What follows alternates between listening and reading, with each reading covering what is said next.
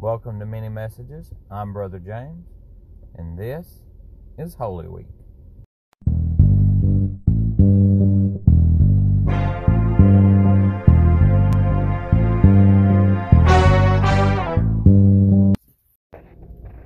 Saturday, the Sabbath.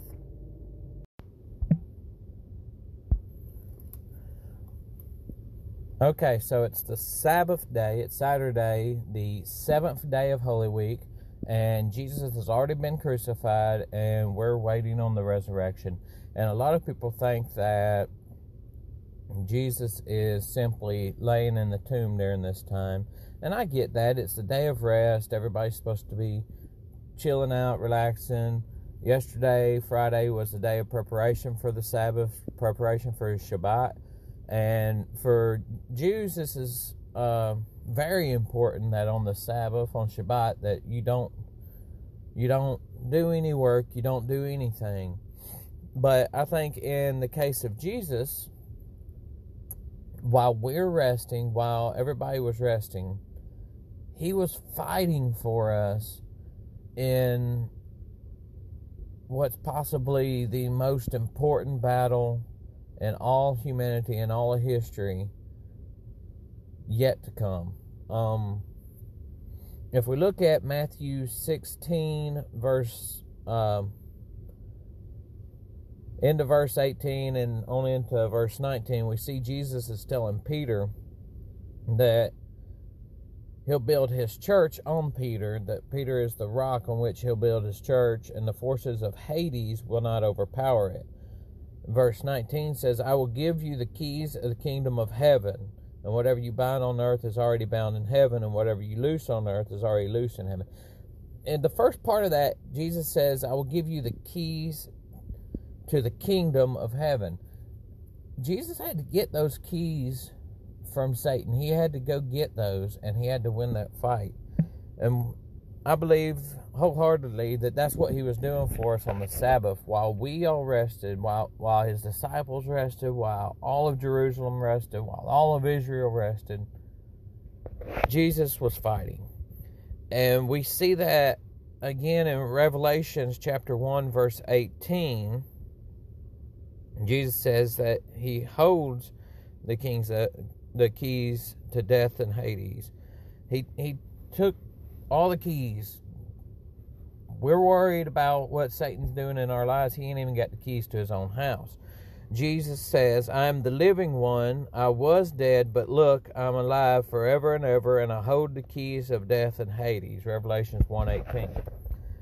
So there's no real reason to believe that he wasn't doing anything on on the Sabbath. Um, I believe wholeheartedly that he was fighting for us, and that happens throughout our life. We know that no matter where we're at in our life, even in our moments of rest, Jesus is fighting for us, and he's fighting to defeat hell, the grave, death, all of it for us.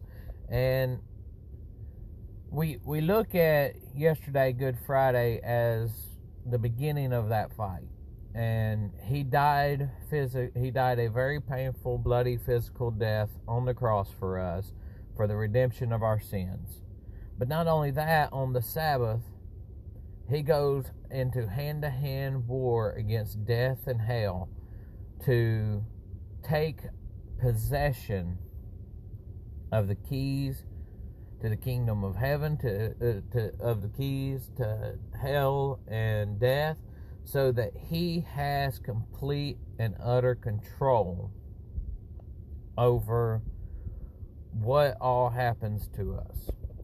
And one of the I'm I'm going to jump from scripture and go into fantasy for a minute because one of the best images of what this battle could have looked like that I've ever read or seen in my life comes from the second book of the Lord of the Rings series, where Tolkien describes in the Two Towers the uh, aftermath of Gandalf's fall from the bridge of Khazad-dûm. And here's what Tolkien had to say, and this is from the words of Gandalf when he's explaining his experience to to uh, I believe it was Merry and Pippin and the imps. Um, Treebeard, he's explaining his experience after his fall. He said, Long time I fell, long time I fell, and he fell with me. His fire was about me, I was burned. Then we plunged into deep water, and all was dark.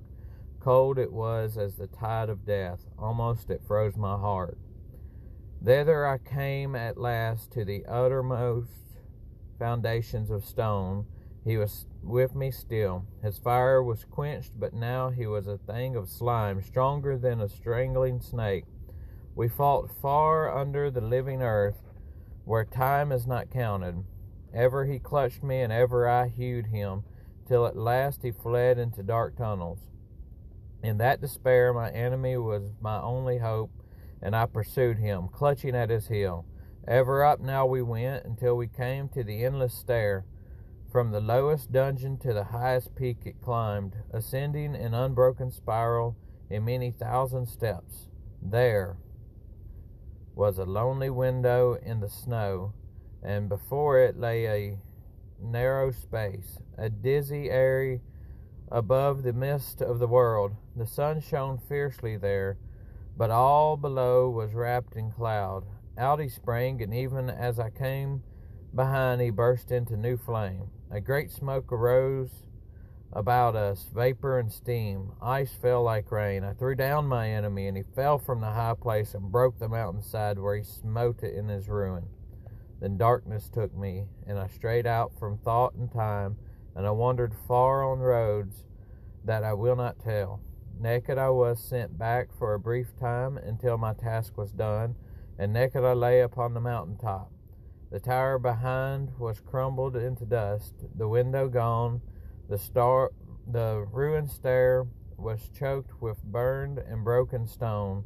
I was alone, forgotten, without escape upon the hard horn of the world.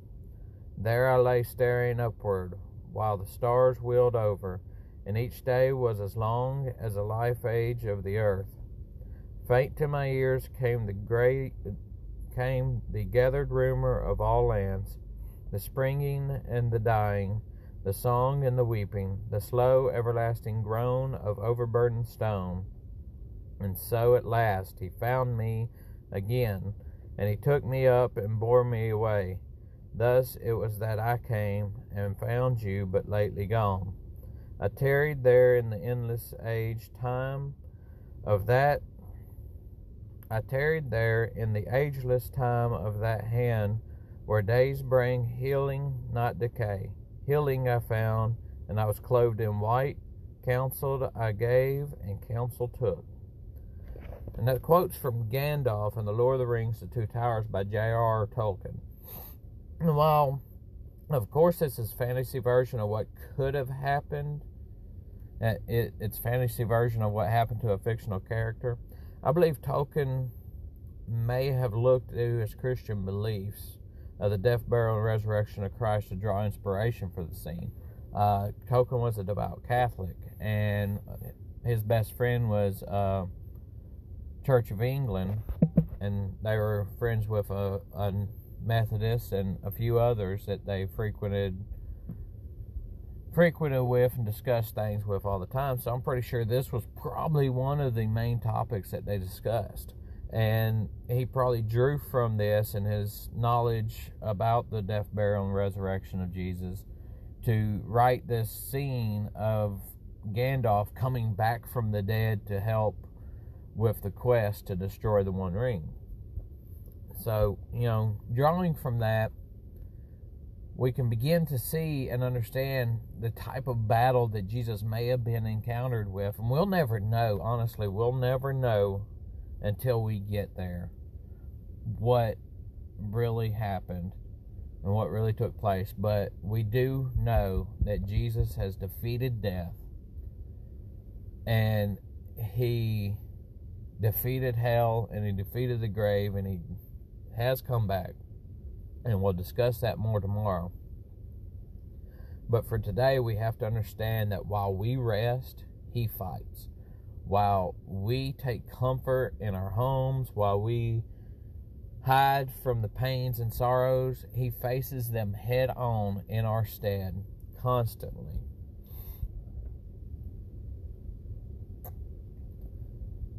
Now,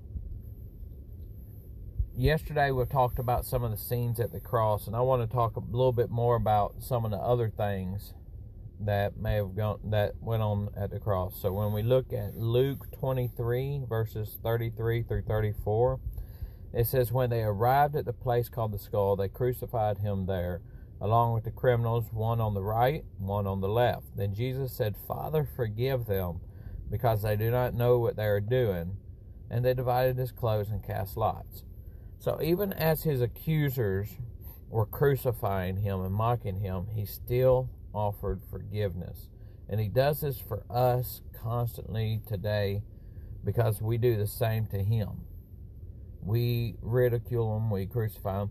Well, sometimes we don't even realize it, but you know, as as a whole, as people as a whole, we we constantly belittle what Christ is, and He still offers forgiveness.